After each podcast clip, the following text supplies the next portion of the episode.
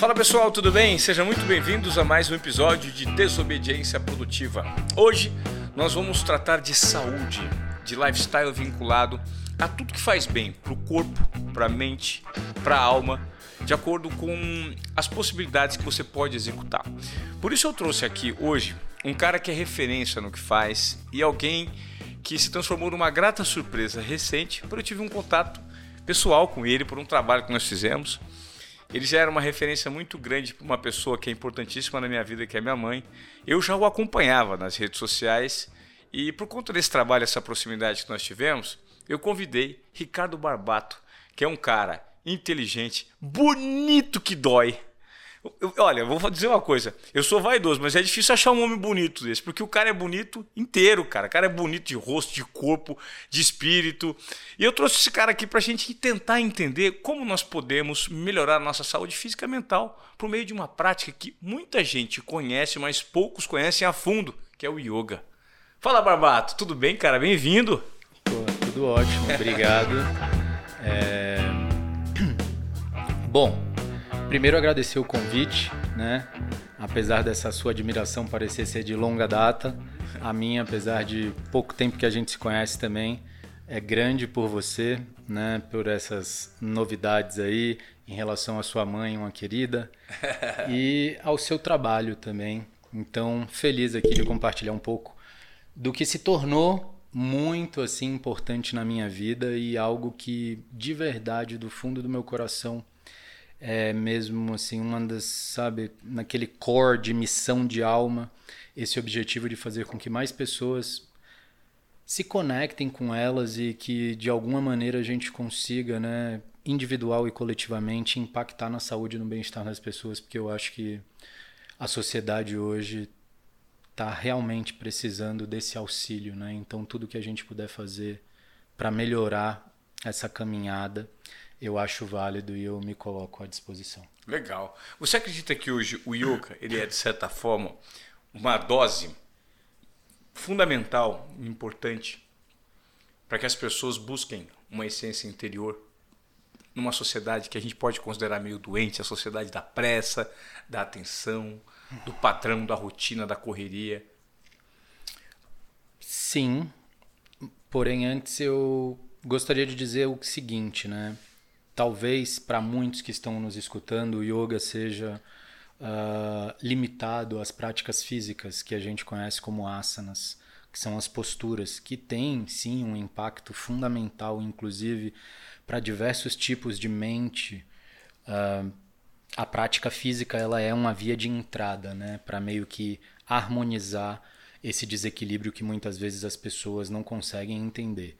E como você mesmo falou, é, numa sociedade doente, tudo que a gente puder fazer em termos de práticas, protocolos, enfim, ferramentas que possam nos ajudar a ter um pouco mais, ao meu ver, de contato interno, eu acho super relevante e eu acredito que já passou da hora de a gente começar a sair um pouco da casca e olhar um pouco mais para dentro. E o que é mais bonito disso tudo é que esse olhar para dentro ele automaticamente vai reverberar na casca, mas o olhar único exclusivamente para a casca não permite que você tenha essa percepção interna, que eu acredito que seja uma das maiores belezas assim do que o yoga como um estilo de vida pode proporcionar na vida de uma pessoa. Para quem não conhece, Ricardo, é, conhece de ouvir falar e, e, é, e pensa que o yoga é uma prática muito distante, é algo intangível, é algo complexo, mas normalmente o que chega é muito bom. De repente, aqui para nossa audiência do Desobediência Produtiva, esse papo pode ser, acredito, o estopim para o início, uma mudança, ou eventualmente o primeiro passo é, nessa prática. Ele é muito complexo de ser feito. Você faz yoga em casa, você faz yoga sozinho, você precisa de um professor. Vamos dar esse primeiro passo para que as pessoas entendam o tipo de benefício e como a gente inicia essa prática. É redundante o que eu vou falar, uh, mas a pergunta de por onde começar, a resposta é pelo começo. Né? O começo, muitas vezes, eu acredito que nesse momento que a gente vive, ele pode ser um pouco disfarçado por uma idealização criada através de uma sociedade que prefere utilizar da mídia social como uma referência ao invés de se conectar com a base da realidade. Então eu digo isso porque muitas pessoas que chegam e buscam essa, esse aprimoramento, né, essa qualificação, é, eu acredito que muitos dos que desistem antes mesmo de começar, eles estão na verdade utilizando de referências que ao invés de aproximá-los os afastam. Né?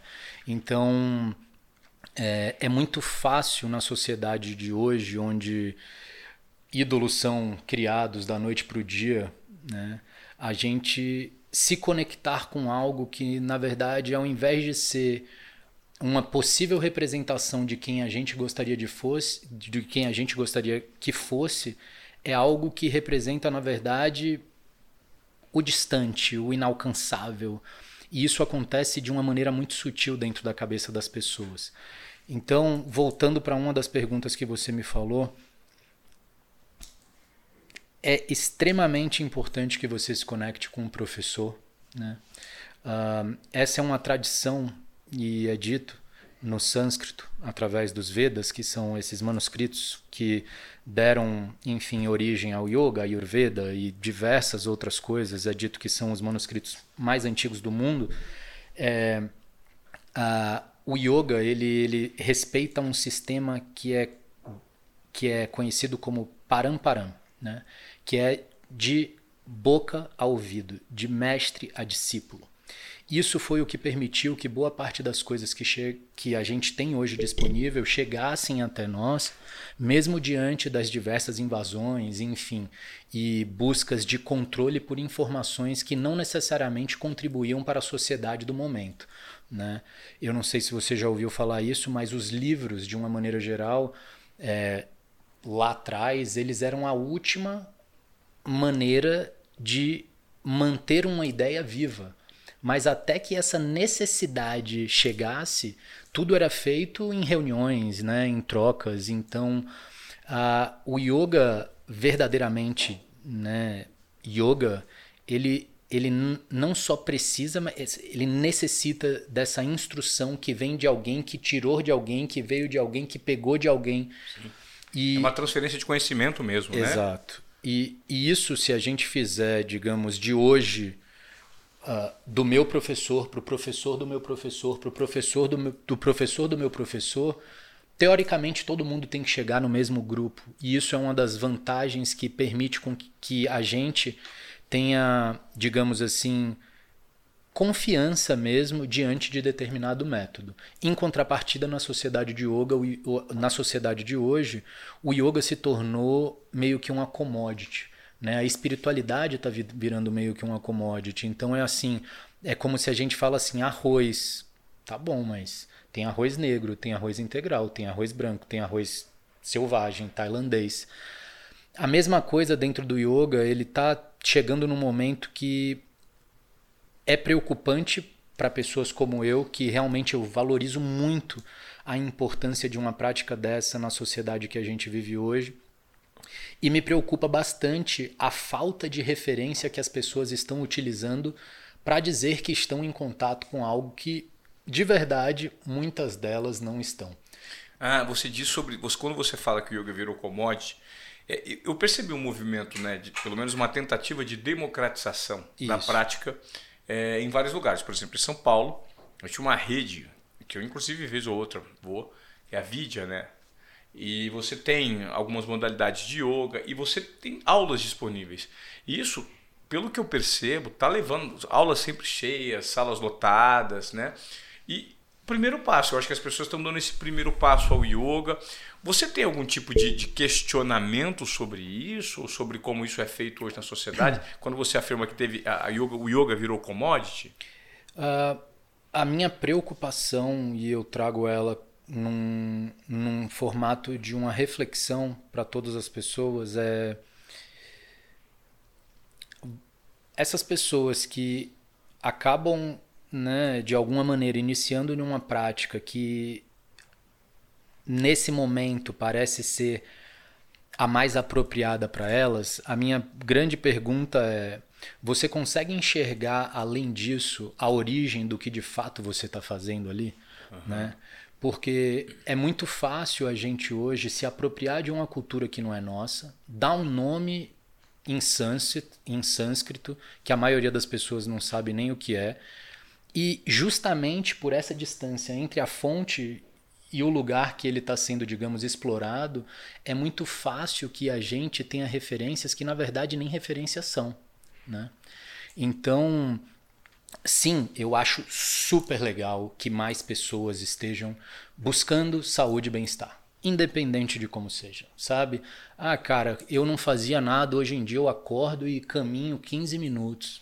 Você é um campeão, vencedor. Acho muito incrível tudo isso. Chega algum momento que você vai começar a perceber a necessidade de duas coisas, né? O pramana, que é o que é dito dentro também desse estudo, que é o que? É o caminho, é a forma. Porque não adianta muito você fazer algo com a forma inapropriada.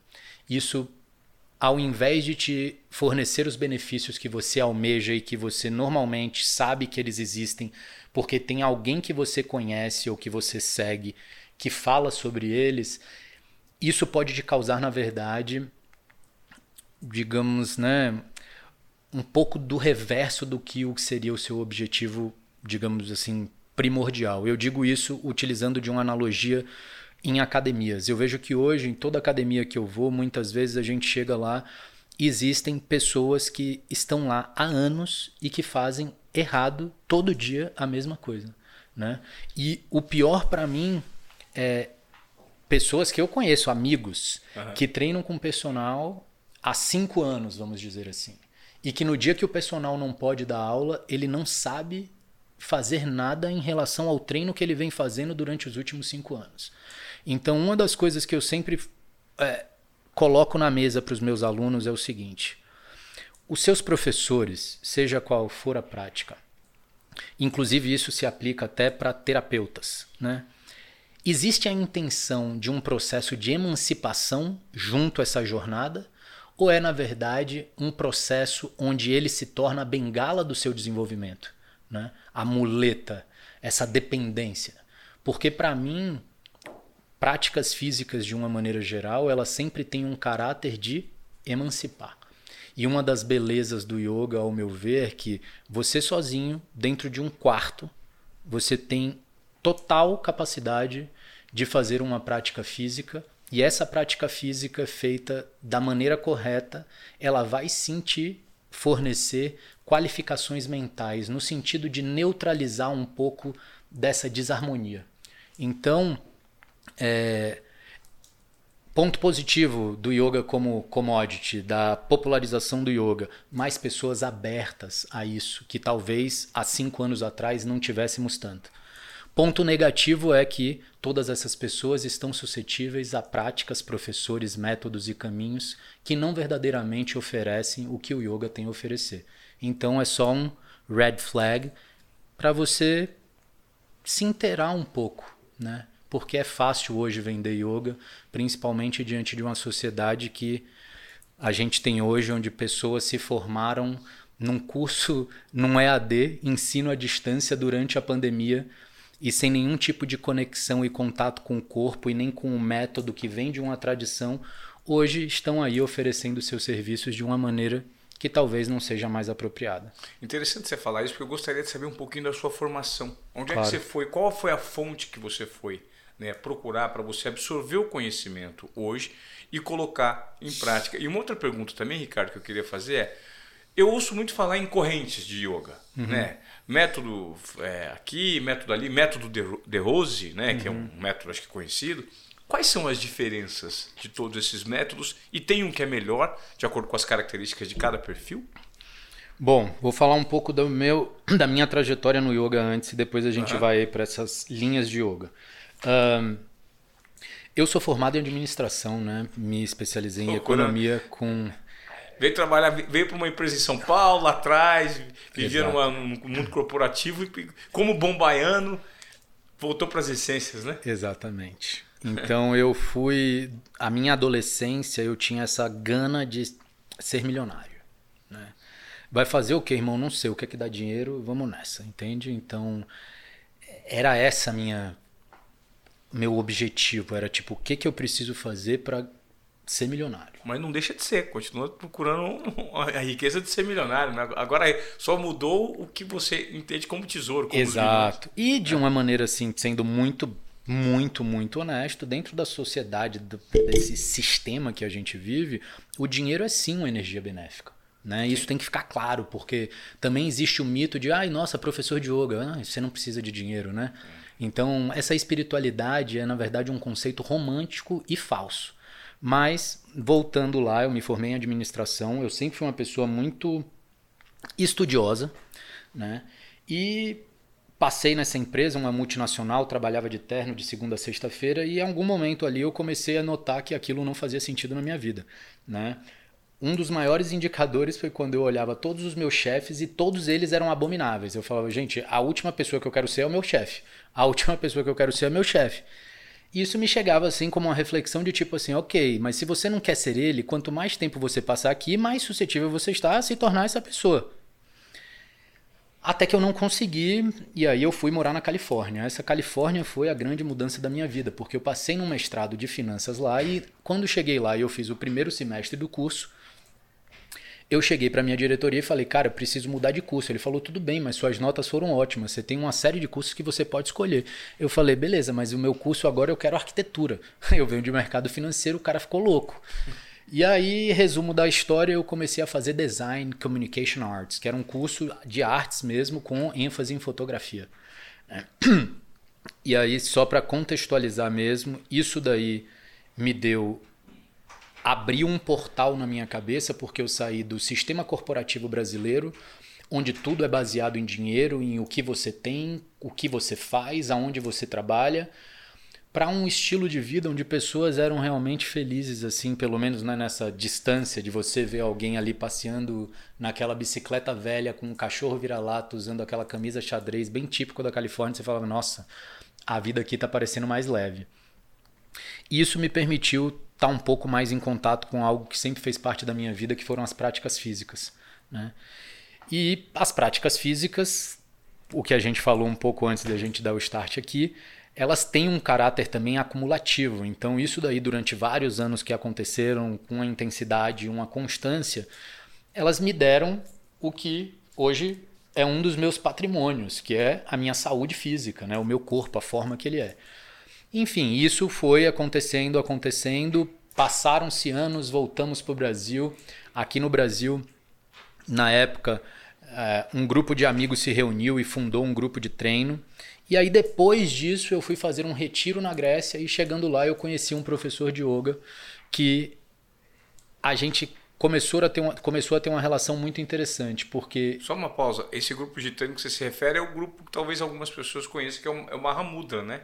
Exatamente. É, ficou muito conhecido por era uma galera muito sarada, muito forte, uns, uns moleques assim, saudáveis mesmo e que treinavam muito sem camisa e mostravam a parte física. E isso, de certa forma, gerou um certo barulho, um movimento em São Paulo e isso repercutiu de certa forma, né? Gerou super, né? Eu acredito que o marketing que foi feito naquela época, principalmente pelo momento que a gente vivia em termos de mídias sociais, era o começo do Instagram, né? Talvez o Instagram tinha um ano sim, de lançado.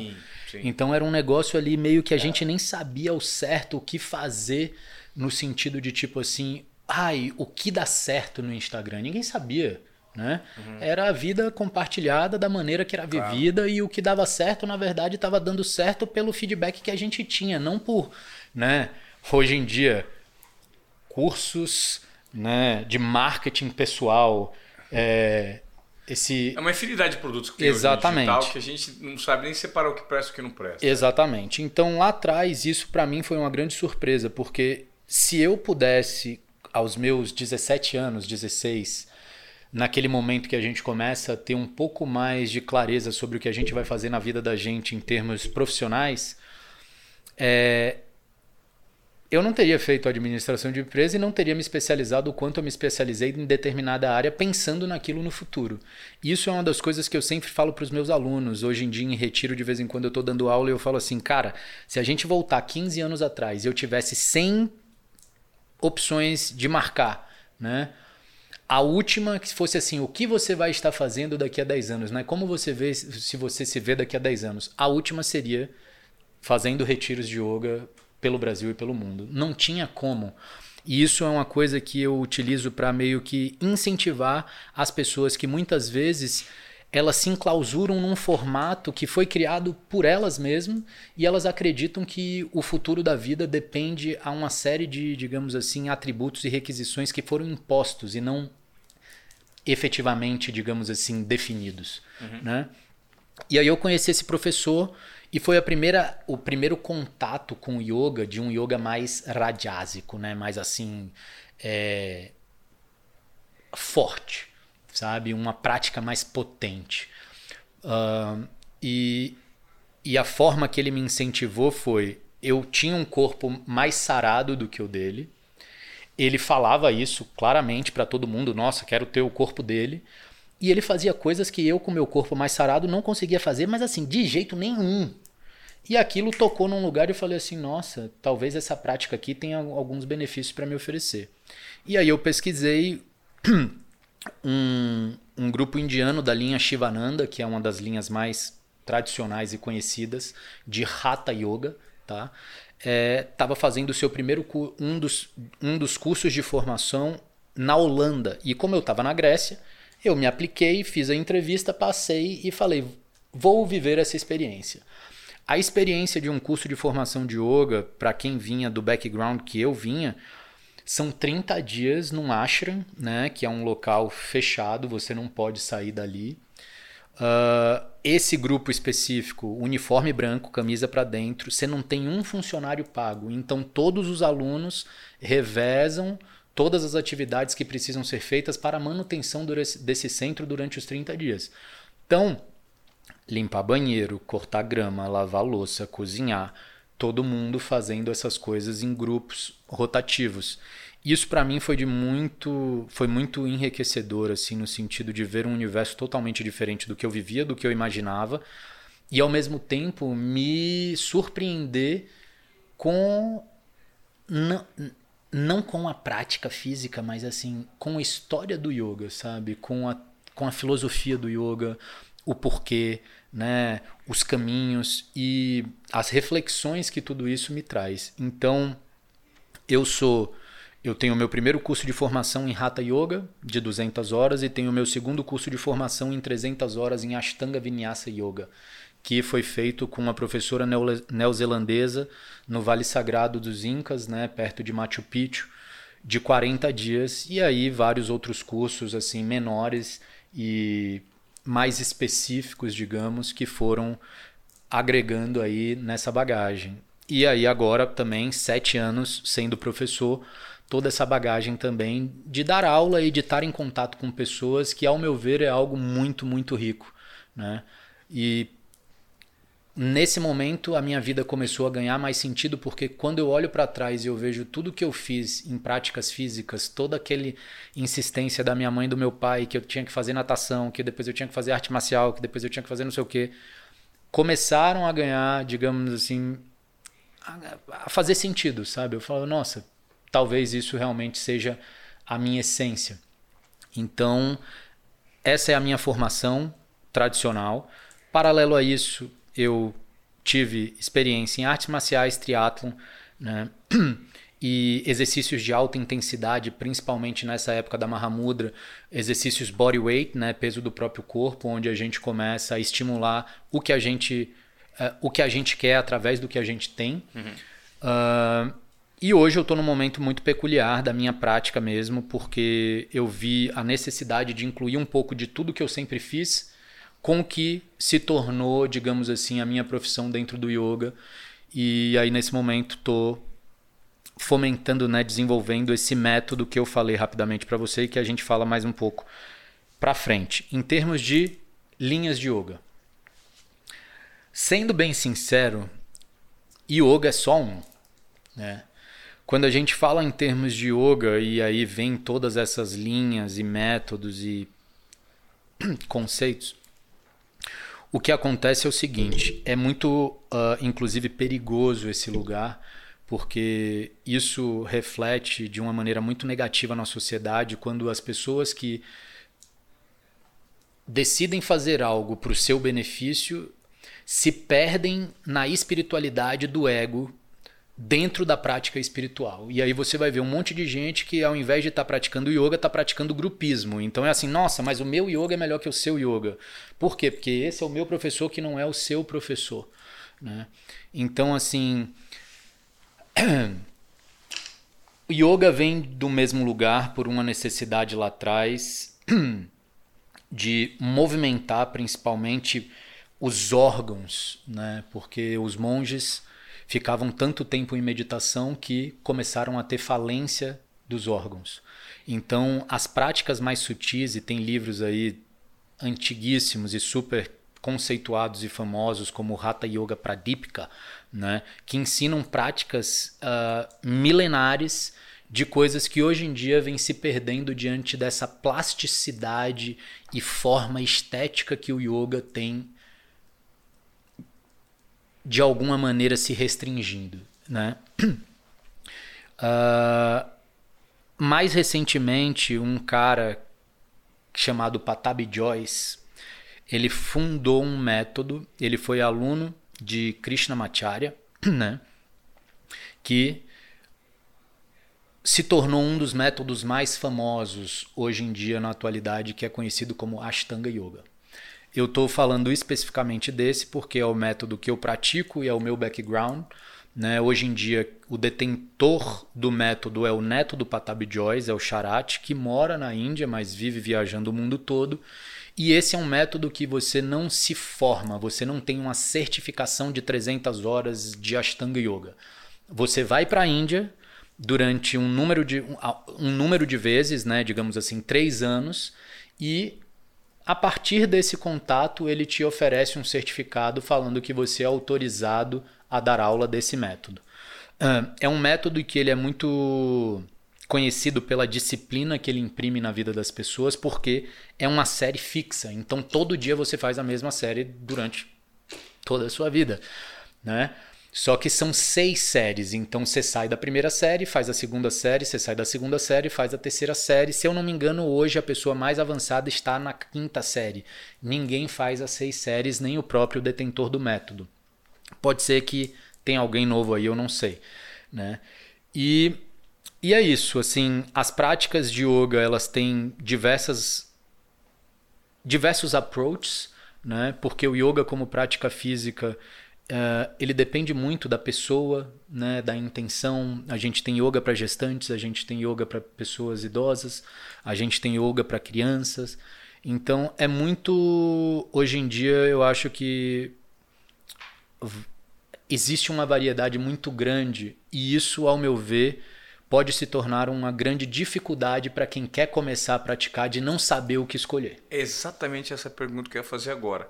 Como que as pessoas que estão aqui ouvindo nos Obediência Produtiva, elas podem dar o primeiro passo em relação àquilo que de fato pode fazer sentido para o estilo de vida delas? Como que mapeia hoje com essa diversidade é, de, ofertas que existe hoje? Porque é aquela velha história, se você pega um cardápio e você tem três tipos de pizza para escolher, você vai ter pouca dificuldade. Uhum. Né? São só três tipos. Uhum. Bom, eu vou na A, B ou C. Uhum. Agora, se você tem 98 sabores, pode ficar um pouco complexo, porque você, o cérebro humano, ele, ele se perde facilmente, né?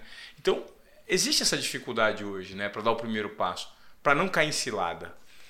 Super existe e uh, ao meu ver a melhor, a forma mais assertiva, digamos assim, de você um, primeiro que eu acho um, uma mancada das pessoas que normalmente têm uma experiência ruim não com yoga propriamente dito, mas com um professor e com um método, e elas, digamos assim, cancelam o yoga da vida delas, sabe? Eu não sou pro yoga. E aí a gente vai ouvir muito daquela. Ai, eu sou muito agitado pro yoga. E quão contraditório é essa frase, né? Porque se você é muito agitado e existe uma prática que pode ajudar você a harmonizar a sua mente, nada mais coerente do que você fazer esse tipo de prática. Claro. Né? Uh, voltando para o método de escolha, eu acredito que o método de escolha mais assertivo seja escolha três, pratique, vá, conheça o método, conheça o professor, conheça o lugar. Teste, né? Teste, né? E a partir daí você vai meio que filtrando esse universo de muitas possibilidades e de alguma maneira estando mais próximo das coisas que fazem sentido para você. Porque uma das vantagens dessa abundância é que definitivamente vai ter um estilo de prática apropriada para o que você precisa nesse momento. É só uma questão de você ter essa capacidade de discernimento e uma curiosidade também para não ficar sentado na cadeira esperando que o mestre divino chegue na sua casa uhum. e te ofereça uma prática né, transformadora para realinhar todos os seus chakras. Então, eu acho que o teste é sempre a melhor.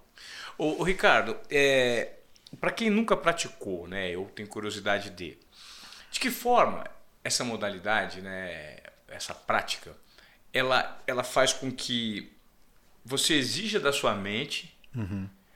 um nível de concentração que reflete no seu bem-estar mental também, além do físico. Uhum. Como é que é essa ligação? Né? Eu acho que é interessante a gente explicar para as pessoas por que, que quem pratica yoga não trabalha única e exclusivamente corpo, mas trabalha mente, trabalha espírito, trabalha um estilo de vida mesmo. Uhum. Uh, acredito eu, tá? E aí eu vou falar primeiro a minha percepção e depois eu posso dar algumas digamos assim, abordagens do que o yoga como estilo de vida oferece. Uh, uma das coisas que hoje em dia a gente já sabe e que tá super na moda é o poder do breathwork, pranayamas, né? Controle da respiração. Então, uma das coisas que torna o yoga totalmente diferente de qualquer outra prática é a conexão e a necessidade de respeitar a respiração e a partir daí você se movimentar. Ao invés da gente se movimentar e buscar equalizar nossa respiração, no yoga é dito que a, o movimento segue a, o respiro. Né? Então, movements follow breath. Né? Isso é algo que transforma totalmente a sua aleatória prática em algo muito mindfulness né? E de uma maneira muito normal e simplista, a verdade é: quantos de nós diariamente paramos um minuto sequer para ter um pouco mais de consciência em relação à maneira que a gente respira? Não, isso não existe. Se isso não existe e ao mesmo tempo você tem uma prática que te oferece entre 60 e 90 minutos a oportunidade de mover o seu corpo através do fluxo da sua respiração, isso por si só já é tipo assim, huge, muito transformador, uhum. né? Porque a gente, de novo, a gente chega na academia atrasado, com o celular na mão, com o fone na orelha, mas você tá ouvindo a música, seu personal tá falando, se não é seu personal, seu amigo, e aí... Você tá respondendo o WhatsApp. Exatamente, na verdade você tá fazendo o seu treino, mas você tá pensando no problema do trabalho que você saiu. Então, falta presença na sociedade de uma maneira geral. Claro. Né? E eu acredito que esse lugar de presença é uma das maiores belezas que o yoga te oferece, sabe? É te colocar num lugar onde você consegue se perceber sem todas essas máscaras do baile digital, sem toda a necessidade de ter que ser alguém diferente do que você de fato é. Isso através de um convite muito sutil, né, que é se observe, né? Observe a qualidade dos seus pensamentos. E, e eu digo isso assim, com total propriedade, cara. Eu me mexo a. Eu não me lembro quando eu comecei, mas assim, eu comecei a me mexer com criança. E as práticas vão evoluindo e a gente vai mudando de vertentes e de estilos e tudo. Tá tudo ótimo. Mas o que realmente toca meu coração que até hoje, quando eu subo no meu tapete, existem momentos que eu descubro coisas que até então eu desconhecia, né? E, ao mesmo tempo, é, essa conexão que o praticante cria com o tapete, e aqui eu coloco o tapete que fique claro para né, as pessoas que estão nos ouvindo, o tapete é a representação desse local, né, dessa atmosfera criada. O tapete te oferece uma oportunidade de você realmente analisar a qualidade do seu pensamento, porque não tem para onde você fugir quando você está durante 90 minutos em silêncio com a boca fechada, respirando pelo nariz, fazendo movimentos tudo é percebido. Se seu corpo está frágil, você respira ofegante. Né? Se você não tem flexibilidade, você já está ali resistente. E ao mesmo tempo, o, o tapete, eu costumo falar também que é um laboratório para a nossa vida. A resiliência que você adquire numa prática física, ela definitivamente vai impactar o seu dia a dia.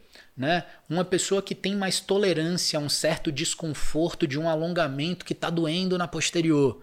Você acha que essa pessoa vai ter mais resistência ou menos resistência para uma situação adversa que acontece com ela no dia a dia?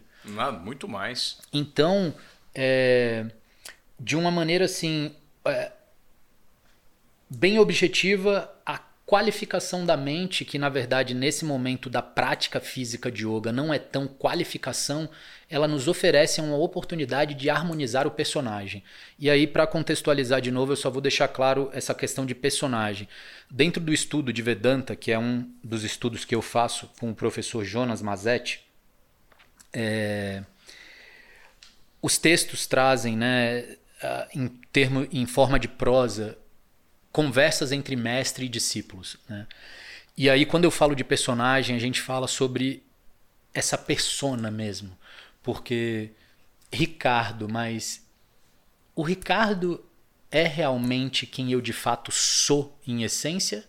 Ou ele é a representação da essência do Ricardo nessa caminhada barra encarnação? É que essa palavra é forte e eu de vez em quando evito falar. Mas o que a gente precisa entender é que o yoga, ele de uma maneira ou de outra, ele vai fazer com que você encontre a paz em relação à história da sua vida.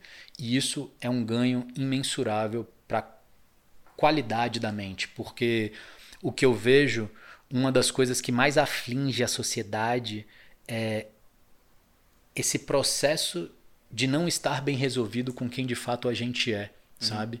E com a forma que a vida da gente acontece ou aconteceu e essa constante projeção que repassa a culpa para os outros e para o sistema e para as circunstâncias ao invés claro. de assumir essa responsabilidade. É, é, assumir. Você falou, eu acho incrível porque é, a gente trabalha com alguns correntes de pensamento, né?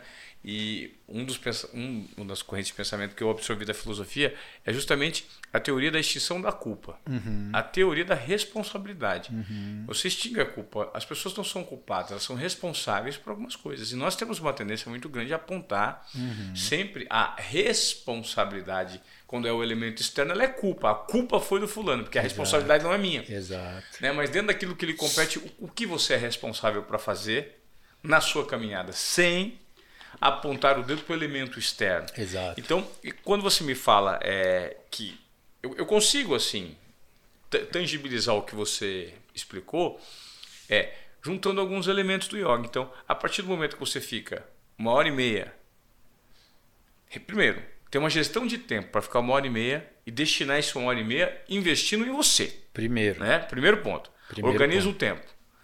Vou ficar uma hora e meia do meu dia independentemente do, do, da correria. Se eu sou mãe, pai, funcionário, todo mundo pode gerir o tempo de uma forma melhor. Com certeza. Segundo, você gerir o seu tempo, você vai ficar lá uma hora e meia, independentemente do nível de dificuldade, é, que com o tempo isso vai sendo né, é, vencido, você necessariamente vai ter que se concentrar em você. Sim. E, e, esse alinhamento físico, que vem em um segundo momento com o alinhamento mental, ele também reflete num alinhamento depois até estético e de saúde, né, Ricardo? Porque você estava falando, pô, as pessoas que fazem yoga, elas têm uma saúde de o olhar delas no espelho para si próprio é um olhar com mais compaixão, com mais entendimento, com menos exigência estética da sociedade. Faz sentido? Super faz sentido. Vou inclusive inserir algumas coisas aí no que você falou. A primeira delas é administração de tempo. Né? Esse é um, ainda é algo que vem como um limitador para tantas pessoas que de verdade o meu convite e eu inclusive tenho um vídeo postado falando sobre isso que é todo mundo tem 20, 24 horas no dia, meu irmão. Entendeu? Claro que se você tem mais, digamos assim, se sua vida precisa de mais hoje, de mais esforço para conquistar uma base material, talvez maior parte do seu tempo seja fornecido para esse, digamos assim, para esse foco, né? Uhum. É... O que acontece é muitas pessoas gostam de utilizar de desculpas e atalhos, né? O que você falou voltando lá para a questão da culpa, o que é muito, muito bacana de a gente, em algum momento, parar e refletir é: já percebeu o quanto a nossa sociedade hoje só fala em direitos, mas ninguém fala em deveres? É uma sociedade que está diariamente claro. buscando direitos. Ah, não, porque o meu direito de fazer isso e o meu direito de fazer aquilo. Mas quem de verdade olha e consegue eleger quais são os deveres de um ser humano? Né? Porque todo mundo tem que ter um certo nível de educação, e educação não é educação refinada, fornecida por uma instituição. É uma educação em relação ao que você de fato é. Né? É o famoso senso comum. Porque de vez em quando as pessoas falam, ah, não, falta bom senso. Dependendo da situação, cara, a gente está tão longe do bom senso que eu falo, o bom nem precisa ser. Só me dá o comum, sabe? Porque é uma sociedade que está constantemente buscando mais e mais e mais e mais. E nesse mais e mais, eu acho que existe uma perda da percepção de coisas que efetivamente fazem a diferença na vida de todos nós. O que você falou de você se colocar uma hora e meia numa prática para você. Primeira coisa do processo espiritual, é, você é sua maior prioridade, cara. É isso. Entendeu? Esse esse vírus da mente que você fica achando que você vai mudar o mundo e que você vai mudar a sua mulher e que você vai mudar o seu marido é cilada, né? Porque isso na verdade é a necessidade que a gente tem para com nós mesmos projetada para o mundo externo. Então a gente fica dando, a gente vira consultor de relacionamento, falando para o nosso marido o que a gente gostaria que ele fosse, esquecendo do que a gente deveria fazer. Novamente, um reflexo de uma sociedade que busca o quê? Direitos, direitos e menos deveres e deveres. Então é sempre sobre outro, nunca é sobre nós. Né? E o yoga chega para você e dá uma solavada na sua orelha que fala assim: no dia que você verdadeiramente se emancipar, não existe outro, não existe circunstâncias. Você é o único responsável por tudo o que acontece na sua vida. E esse é um conceito que precisa de um pouco de profundidade para que ele realmente faça sentido. E eu digo profundidade porque a gente precisa ter o um mínimo do pezinho, um pouquinho do nosso pé dentro do autoconhecimento, da espiritualidade. Claro. Porque senão, nada disso que eu estou falando Vai e fazer sentido, zero, né, zero, é. zero, zero, zero. Então, e, e que fique claro quando a gente fala de espiritualidade de uma maneira assertiva, não romântica, espiritualidade e autoconhecimento. Por quê? Porque um ser espiritual, a busca de um ser espiritual é conhecer a sua própria essência. O processo de conhecer a sua própria essência é conhecido como autoconhecimento. Uhum. Então, que fique claro para as pessoas que estão nos ouvindo que espiritualidade e autoconhecimento é a mesma coisa. Porque hoje esse tema também de espiritualidade se tornou envelopado numa cor rosa de amorosidade contínua e essa vibe zen, e isso é bullshit, entendeu? É, a espiritualidade não é se tornar apático em relação às situações da nossa vida. E por isso que é dito que todas as emoções que nós temos aqui são apropriadas, inclusive a raiva. Né? E, e aí, voltando para a prática de yoga, o que acontece é se em uma hora e meia você tá ali sozinho, sem estímulos externos, não tem como você não, digamos assim, confrontar as suas sombras. E é nesse confronto que você ganha, digamos assim, o que a gente chama de maturidade interna, né? E essa maturidade interna ela vem quando você de verdade faz paz com as suas histórias. Então, você deixa de reclamar do abandono da sua infância, porque você reconhece que aquele abandono foi quem fez você ser quem você é hoje. E a partir daquilo, o que você precisa fazer para que esse abandono não seja perpetuado na sua história kármica de encarnação em encarnação. Só que esse é um papo um pouquinho mais profundo. profundo. É. Ô, Ricardo, é, eu queria agora caminhar é, para um, um ponto que eu achei super interessante quando você trouxe previamente, que é, você fisicamente, até uhum. pelo acúmulo que nós já falamos de, de é, uma herança, né? Sim. De repetição, de exercício, de boas práticas alimentares, físicas, inclusive mentais, você tem um corpo muito legal. Uhum. E hoje a gente vive a sociedade da comparação, a sociedade da atenção, da comparação, em que esse elemento estético hoje ele talvez seja o grande drive da sociedade, né? o, grande Exato. objetivo de muitos perfis. Né? Uhum. Né? Pô, não importa o que eu sou, importa o que eu pareço ser. Né? E, e, muitos são escravos dessa estética do parecer bem para o elemento externo. Mas todo mundo quer ser bonito do dia para noite. Todo mundo quer emagrecer tomando fórmulas mágicas. Uhum. É, ninguém quer sofrer. Você uhum. é muito mais fácil ir para uma, uma, uma, máquina que um aparelho que faça o exercício para você, em vez de você ter que uhum é, sofrer para alcançar esses próprios objetivos, ou seja, o caminho do atalho, o caminho mais curto. E quando a gente olha para essa prática e para esse ideal né, que é preconizado pelo yoga, a gente vê que existe uma extensão também em relação aos cuidados com a alimentação, uhum. com é, a questão do respeito às estações do ano, o respeito à luz do sol, o respeito à natureza. Eu queria que você falasse um pouquinho para a gente como você conseguiu adaptar os seus hábitos e como, por exemplo, hoje você leva isso como é seu regramento é, alimentar, seu regramento relacionado à bebida alcoólica, para que você tenha um corpo saudável que é consequência do que você escolhe. Uhum. E não simplesmente uma escolha para ter o que você tem. Uhum. Perfeito. É, a primeira, a primeira reflexão que eu vou deixar aqui para a galera é a seguinte: somos reféns das nossas escolhas? Né?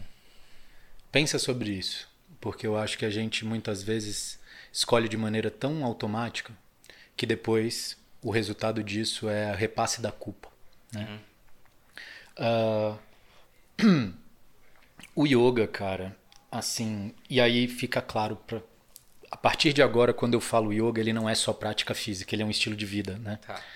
Então, eu acredito que boa parte do que você falou, e aí você trouxe coisas que até podem enriquecer a resposta anterior do que, que você me perguntou é um estilo de vida que te dá diretrizes sobre condutas básicas, que são os yamas. Né? A gente tem oito passos para levar ao samadhi. Né? Samadhi seria esse estado de plenitude, né? de bliss, joy, sabe? E o yoga milhares de anos, ele descreve o beabá, o caminho das pedras, né? Yamas, niyamas, e aí você vai passando por asana, pranayama, pratyahara, dharana, dhyana e samadhi, né? E todos eles, eles têm aspectos muito importantes, para não dizer essencial, da jornada humana, que numa sociedade altamente manipuladora, todo mundo quer deixar isso para lá, porque o processo emancipador ele é muito preocupante para os players da Matrix. Porque se todo mundo se emancipar, do dia para noite você acorda e fala: quer saber? Eu não preciso disso. E você quebra o sistema. Né?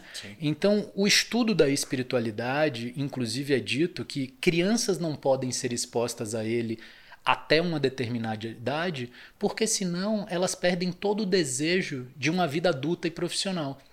Porque se você tem 12 anos e você está assistindo uma aula de Vedanta e você entende que você é o reflexo do Criador e que a sua essência é livre e independente, você não precisa de nada. Então, se você realmente assimilar esse ensinamento, você não quer trabalhar, você não quer ir para a escola, porque você já é livre.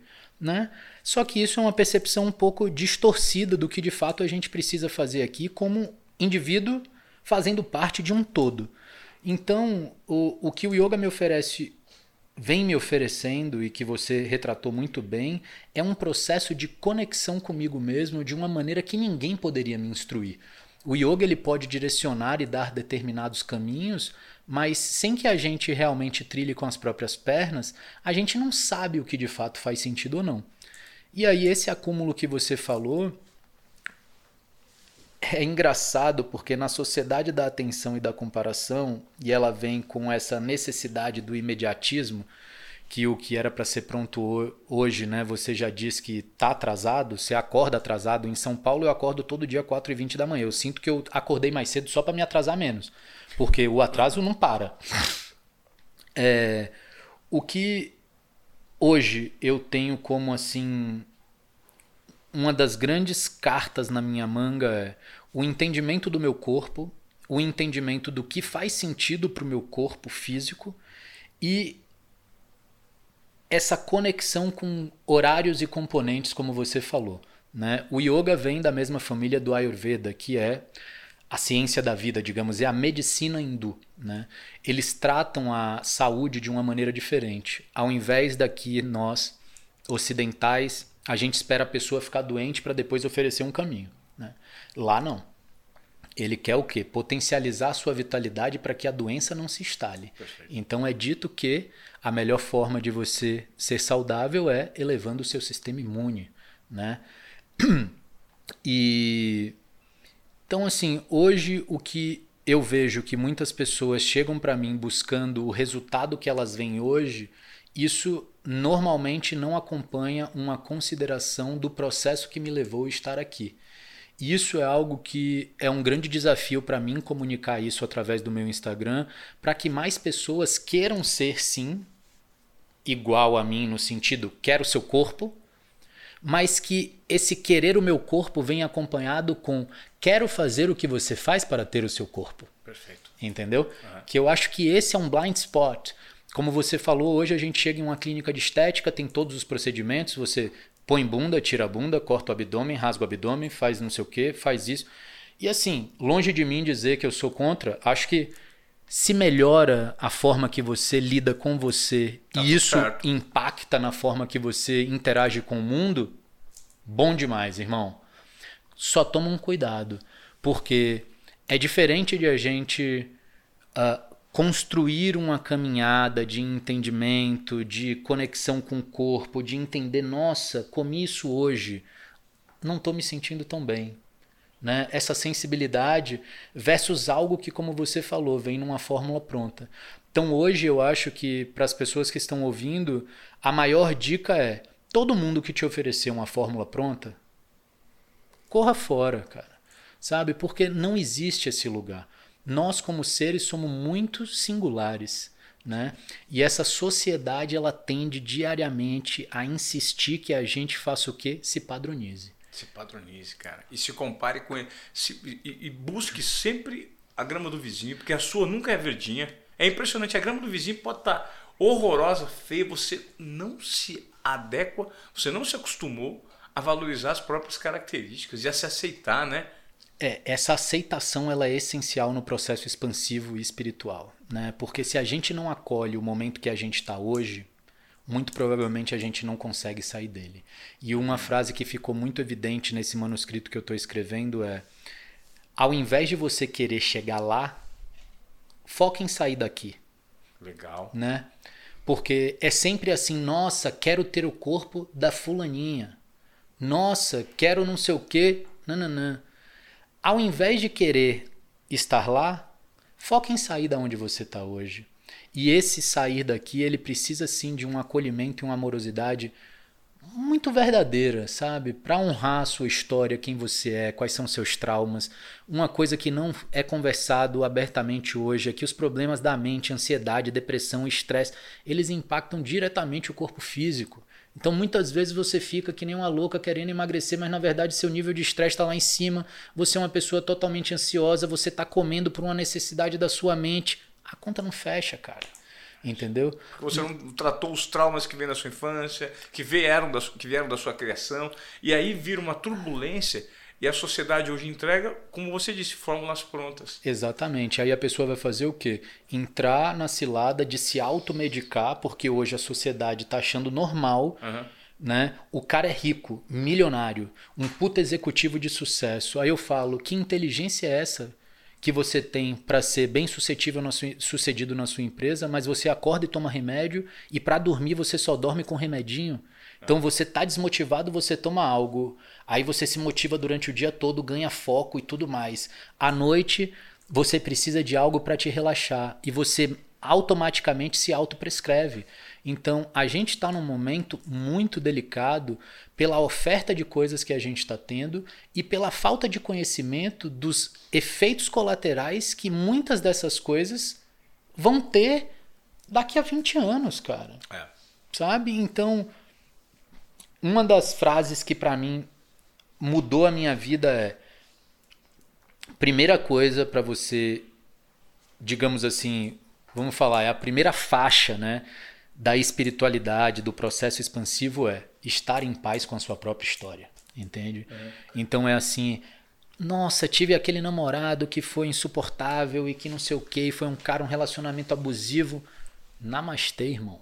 Entendeu? Diante de tudo que você me causou, hoje eu consigo ter uma percepção diferente de mim e entender que esse tipo de coisa eu não quero mais na minha vida. O problema se dá quando a gente perpetua algo que não fez sentido durante toda uma história. Sem perceber, gente... né? Exatamente. E que quantos de nós já não passaram por esse tipo de coisa que é assim: nossa, Fulaninha terminou com o namorado. Mas você viu que o novo namorado é igual o antigo? Né? Aquele negócio. E não é igual fisicamente, mas o, o, o tipo de pessoa é Padrão de comportamento do, né? E aí, dentro desse estudo, é dito que até que a gente resolva karmicamente o que está sendo oferecido por esse tipo de parceiro, novos parceiros, loiros, ruivos, morenos, japoneses, vão continuar fazendo parte da sua vida com a intenção que você resolva um problema interno seu. Né? Então, quando a gente consegue olhar para a vida com essa perspectiva de que tudo que nos acontece é, na verdade, uma oportunidade para a gente crescer, eu acho que o shift está aí. E o yoga, por tudo isso que a gente está falando, eu acredito que ele diariamente ele vai construindo essa ideia de que você é o responsável por você. Né? E a melhor coisa que você pode fazer para alguém é se tornar uma melhor pessoa. É isso que eu Legal. sempre falo. Total.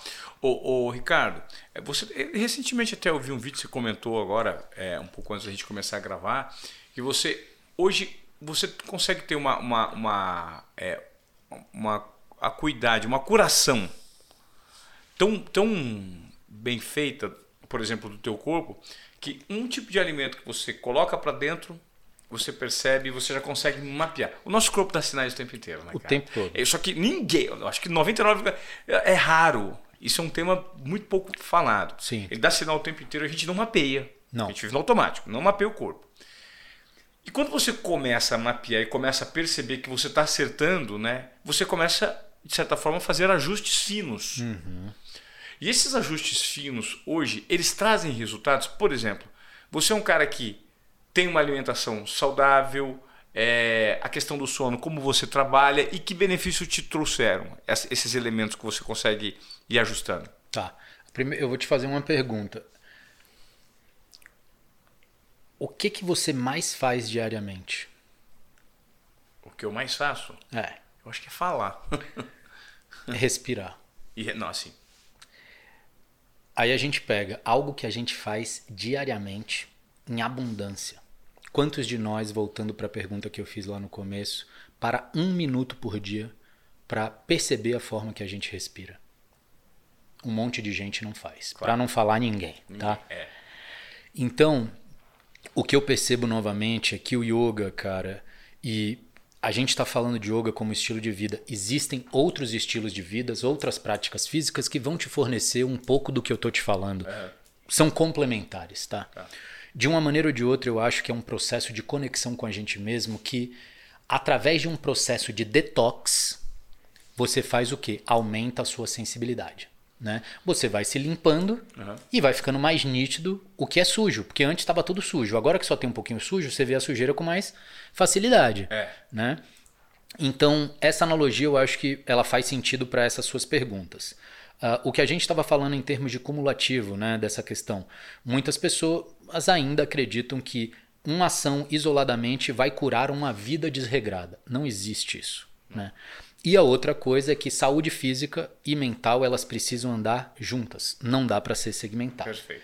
Então, essa questão que você me pergunta sobre a minha prática alimentar, né, os meus protocolos nutritivos, práticas físicas e qualidade do sono, eu acredito que se eu puder sugerir para todo mundo, antes de você começar a praticar, durma melhor. Conseguiu dormir melhor? Beleza. Antes de você começar a praticar, coma melhor. Porque são coisas que você tem que fazer diariamente. Né? Você come três vezes ao dia. Tem gente que come oito dentro dessas dietas aí prescritas. Né? Você precisa dormir todo dia. A prática física ela se torna um grande auxiliar, mas ao meu ver o que que acontece? Muitas vezes as pessoas estão tão focadas ou assim tão obcecadas com esse negócio de corpo que elas esquecem que existe um ambiente em volta delas que é muito mais forte do que a própria força de vontade que elas alegam não ter. Sim. Né? Então, é, uma das coisas que eu acredito que todo mundo gosta de ver no outro, mas poucos têm a disposição de realizar isso no dia a dia, é como você falou, estar um pouco mais conectadas com elas mesmas e com as coisas que fazem sentido. O lado bom é que você tem essa flexibilidade de talvez, por exemplo, eu, eu amo comer. A verdade é, dormir bem, comer bem, duas coisas da minha vida, né? Eu tenho lua em touro, então isso é mais do que esperado. Uh, porém, o que eu vejo é o meu amor pela comida, em nenhum momento da minha vida ele me tornou refém da comida, sacou? E o que eu vejo é que hoje as pessoas elas entram em dietas que não fazem o menor sentido por uma busca que é muito rasa e muito, muito curta. Então, aquele negócio de contar caloria, contar ponto, pesar alimento, eu realmente fico me perguntando se uma pessoa que tem uma relação difícil com o alimento, o quão é, faz sentido mesmo você passar o dia todo contando caloria? Porque, ao meu ver, você está pegando algo que você tem uma dificuldade e trazendo ele para todos os segundos do seu dia. Tipo assim, nossa, não posso mais comer isso, não posso mais comer isso. E até que essa conexão aconteça entre alimentação, eu sempre falo, comer é um ato, se nutrir é um rito de conexão. Existe uma diferença aí, sabe? Então, como eu estava falando, amo comer. Eu não, hoje em dia eu não vejo problema nenhum em, por exemplo, hoje sentar aqui a gente tomar um drink e comer uma pizza, né? Qual é a grande diferença? O efeito colateral dessa pizza e desse drink ele vai ser minimizado no meu sistema porque o meu sistema está totalmente limpo. limpo. Né? Então eu não tenho acúmulo e obstrução no meu organismo para fazer com que a pizza que eu estou comendo hoje demore sete dias para ser expelida do meu organismo. Por que sete dias? Porque de hoje até o sétimo dia eu tenho um monte de toxina que precisa ainda ser colocada para fora. Então, eu acho que essa, esse estilo de vida, na verdade, ele permite que a gente se torne mais livre. E esse é um tópico muito delicado de falar com a sociedade indisciplinada. Total. Porque as pessoas confundem muito facilmente o que é liberdade, né? Elas acreditam que quem tem regramento e disciplina, principalmente alimentar, é vive numa prisão. É. Na verdade, você não vive numa prisão, você vive muito bem consigo mesmo e tem liberdade para sair dessa restrição quando você quiser, porque os efeitos colaterais em você vão ser muito menores. O que eu observo é o seguinte: até que a pessoa não consiga visualizar os benefícios de uma prática física, de uma alimentação saudável, de uma qualidade boa de sono, de relacionamentos sólidos, ela não consegue se manter engajada nesse processo, né? E aí a disciplina ela se torna uma obrigação ao invés de um compromisso. Perfeito. Entende? É, isso, você resumiu tudo, eu É. acho que nisso. Quem não consegue dar o primeiro passo. É. Porque enxerga, é, não tem clareza para enxergar. Né? não tem clareza e não tem humildade para entender assim, ok, eu tô me intoxicando há 25 anos, meu brother. Não vai ser uma semana de treino que eu vou me sentir a pessoa mais limpa do mundo. Então, o que eu percebo é, para uma pessoa que sofre de sobrepeso, alimentação saudável para ela só vai começar a fazer sentido quando ela vivenciar os benefícios na prática de uma alimentação saudável. Até que isso aconteça, vai ser sempre um processo de tipo, ah, mas para quê? Vou comer salada ao invés de comer minha pizza. E o problema não tá na pizza, tá no acúmulo da pizza da sua vida, entendeu? Porque é esse que é o grande lance. Uma vez que você entra nesse processo de emancipação, você assume as responsabilidades de tudo que aconteceu na sua vida, tiveram um motivo para te tornar uma pessoa, no mínimo, mais consciente. Não que seja melhor, tá? Quando isso acontece, a verdade é que você começa a ponderar, eu acho, de uma maneira muito diferente as suas escolhas. E sendo bem sincero, todo começo vai ser desconfortável. Você falou algo que depois, agora que eu me lembrei que eu queria ter pego o gancho, é: ah, porque você vê de vez em quando uma pessoa que está começando a praticar e fala: nossa, mas aqui eu tô com muita dor. Você não sente mais essa dor. Essa daí eu não sinto. Mas a dor que eu sinto hoje, se eu botar para você sentir, você nem consegue sentir. Perfeito. Então não existe esse conceito de que, tipo assim, ah, nossa, mas ele pratica cinco anos para ele tá fácil. Não tá fácil. É que a dificuldade dele é diferente da sua. Então eu acho que um dos conceitos que precisa ficar realmente assim reforçado dentro do que a gente está falando como saúde e bem-estar é que o desconforto acompanha qualquer processo expansivo. Isso é não tem o que ser dito. É dado, né? É, é, dado. é, não tem como, porque senão as pessoas ficam querendo ser saradas deitado numa, bandeira, numa, numa banheira de gelatina, digamos assim, né? Tipo, é. sentado no pudim, como diz meu professor. E sentado no pudim não vai ter nada, irmão. É. É isso. Como é que você tem trabalhado a questão das aulas aqui? E, é, você está em São Paulo agora, né? Tô. É, eu acredito que durante a pandemia você teve uma, uma, uma, uma possibilidade de alcançar um público maior ela, o, te, te, teve um foco muito direcionado no digital. Sim. Né? Você deve ter dado muita aula online. Sim. E como é que tem sido esse processo hoje para você? Você ainda trabalha à distância, você trabalha presencial, você está mais é, focado em São Paulo, você está aqui recentemente porque você é baiano. Uhum. É, e, e, qual tem sido assim a sua, o seu dia a dia?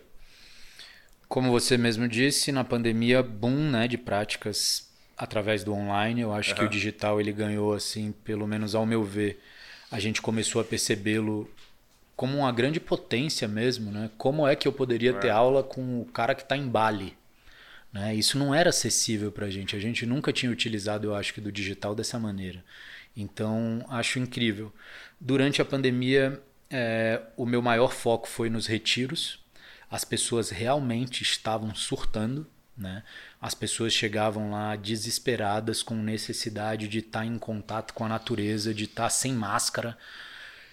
E tudo isso foi se acumulando durante os anos que a gente teve de pandemia. E uma vez que a pandemia, entre aspas, acabou, eu vi que todo mundo voltou muito rapidamente para fazer tudo o que eles diziam que não fariam nunca mais, sabe?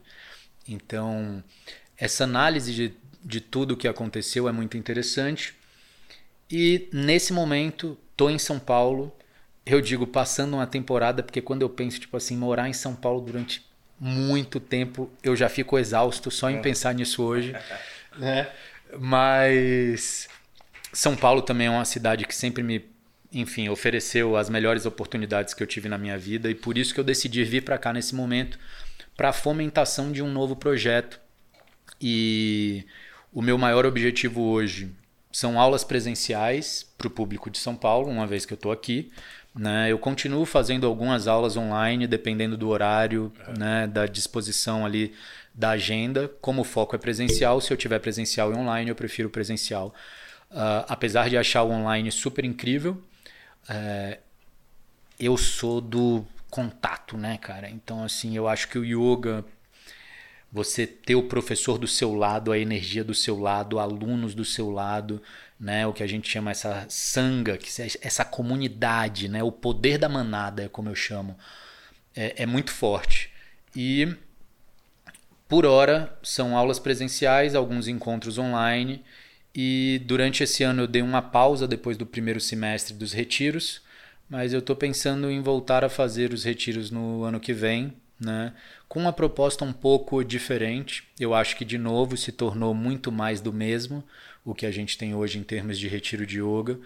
E eu acredito que o yoga precisa também, em algum momento, sair dessa necessidade de tipo assim, nossa, vou para um retiro de yoga. Não, cara, vou para um retiro de reconhecimento, sabe? Sim. Vou para um retiro de contato. Vou para um retiro de conexão. Você pode fazer um retiro de qualquer coisa. E na verdade, eu acredito que o retiro por si só ele já traz essa, esse convite de quê? De se retirar de tudo que você faz no modo automático na sua vida e se perceber através de um outro ângulo. Então, hoje o meu foco é terminar esse manuscrito que já tem algum tempo que ele vem, digamos assim, sendo elaborado mentalmente, saiu de algo de passou a ser algo maior do que o suporte para esse curso de formação né, de professores que vai acontecer no ano que vem, para um, um compilado de informações sobre conceitos e estratégias e ferramentas e práticas que podem ajudar mais pessoas a se sentirem melhor, cara, sabe? Porque saúde e bem-estar também é algo que pode ser tão amplo, né? Que, ao meu ver, de novo, se você consegue fazer algo diariamente que vai te deixar. vai fazer você se sentir um pouquinho melhor, já é válido. Então, hoje em dia, o meu foco é basicamente esse e utilizar do Instagram para comunicar coisas que são relevantes e poder, de alguma maneira, como a gente está fazendo aqui, através de pequenas pílulas, trazer algum tipo de clareza né, para as pessoas que estão interessadas a ingressar nessa jornada? Cara, eu assim, eu adorei conversar com você porque eh, gerou muita é, provocação aqui é, e, e, reflexão Sim. sobre o meu momento de vida, né? sobre tudo que me trouxe até aqui, sobre os meus hábitos, hábitos é, alimentares, físicos, mentais, minha rotina. E eu acredito, Ricardo, que, que esse tipo de provocação nesse mundo que a gente vive mais, né, é, é muito mais sobre o sentir. As pessoas não se sentem. Uhum. E, e, eu acredito que isso deve ter gerado uma provocação enorme aqui no nosso público, dos obedientes esportivos, que esse é o meu objetivo. Eu é, espero também. É gerar um impacto em quem está ali. É, é, fazer com que quem assista, e a gente recebe isso é, de uma forma muito genuína no nosso público. A gente tem um público aqui que se comunica pouco com a gente, dá pouco retorno mas é um público extremamente compromissado, comprometido em ter um desenvolvimento em todos os aspectos de vida. Então, o desobediência produtiva ele tem esse, esse, essa característica, né? E esse objetivo, gerar essa provocação. E eu tenho certeza absoluta que o papo que nós tivemos aqui, ele vai gerar assim. Inclusive, eu vou. Você, você que está ouvindo essa conversa, está em dezembro, finalzinho do ano, né? Estou colocando propositalmente esse episódio como um episódio de renovação. Né? Para que, pra que as pessoas, as pessoas comecem em 2024, pelo menos com um compromisso: vou repensar a minha vida. Né? Eu acho que você contribuiu muito com esse repensar. Acho que o meu, da nossa audiência. E, enfim, teve alguma pergunta que eu não te fiz que você gostaria de ter respondido? Hum, não, acredito que não. Assim, de imediato não. Eu vou pegar um gancho do que você falou de desse convite para o sentir né? Uhum. Numa sociedade moderna que a gente vive, onde existe um incentivo para que as mulheres sejam fortes e que os homens engulam o choro, a minha pergunta é: para quem ficam as emoções? Né? Muito legal. E é um convite para a gente realmente se conectar é, e entender que vulnerabilidade é sinal de força e não de fraqueza que é necessário uma coragem enorme para a gente se abrir, né? para a gente se reconhecer, porque o pr primeiro passo do processo expansivo de qualquer tipo de mudança é a pessoa que está aí desse lado, que de repente algo do que a gente falou ressoou dentro de você, você precisa querer mudar, né? Porque senão a gente está vivendo num mundo onde todo mundo quer mas esse querer não é traduzido em ação. E esse acúmulo de um querer inatingido, inatingível, ele resulta numa frustração que posteriormente gera uma rejeição. E tudo que eu menos quero é que você que esteja aí se sinta rejeitado, excluído, muito pelo contrário, é entender que o processo é contínuo e não é linear, e todo mundo teve que começar de algum lugar. Claro. E o mais interessante disso tudo é que ele não acaba. Então não existe qualificação a ponto de falar, nossa, o Ivan zerou o jogo. Não. não. O seu jogo é diferente do meu, que é diferente do dele, né? mas o jogo continua. Então, aproveitando esse momento de final de ano mesmo, de renovação de votos e de, de repente, um momento a mais de se colocar num lugar e, sabe, refletir um pouco mais do que de fato faz sentido na sua vida, quem de, de verdade você é e de que maneira você interage com esse mundo, né? E, e de novo, começar pelo começo. Um pouquinho todo dia, de verdade, vai fazer toda a diferença. Legal, cara. Obrigado. Obrigado pela, pela, pelo seu tempo, pela sua atenção, pelos seus conhecimentos. E, mãe, deu certo, hein? Tá feliz, né, mãe? Gostou do episódio até aqui, não gostou? É, é tá dando risada agora, né, mãe? Toda feliz. Trouxemos o Ricardo Barbato aqui. Ó, ajude você que veio até aqui a mais uma vez. Eu sempre peço isso no final do podcast, porque é vocês que fazem a diferença no Desobediência Esportiva. É você, com você mesmo que eu tô falando. Você tá até aqui e fala assim, pô, Ivan Moreira tá falando comigo, tô falando com você. Você é o responsável por fazer com que o nosso podcast tenha uma consistência, um crescimento e um nível de relevância importante entre os ouvintes, e você é um desses ouvintes. Então, muito obrigado por você ter vindo até aqui. Compartilhe esse conteúdo agora no final do ano com mais e mais pessoas, porque essa amplificação é o que faz, por meio do boca a boca e da verdade, a gente crescer com o nosso conceito que a gente divide com vocês. Tá bom? Barbato, satisfação, hein? Meu irmão, agradecer você, Pô. Ivan, agradecer vocês. E vou até deixar já aqui uma uma sugestão para que eu volte no ano que vem respondendo perguntas e curiosidades dos claro. mais interessados aqui desse podcast. É, para mim, um prazer ser recebido por você, que se tornou ídolo recente, mas já é ídolo, né? E eu espero de alguma maneira que alguma coisa do que a gente tenha falado aqui, né, ajude você na sua caminhada. Eu também me coloco à disposição. Vocês sabem aí como me achar. E eu espero que em algum momento a gente faça uma prática aí dos desobedientes praticantes. Desobedientes praticantes produtivos. Exatamente. Tô gostei dessa provocação. Quem sabe 2024 para você aí. Olá. Tamo junto, gente. Obrigado. Obrigado. Até a próxima. E namastê. ah, namastê.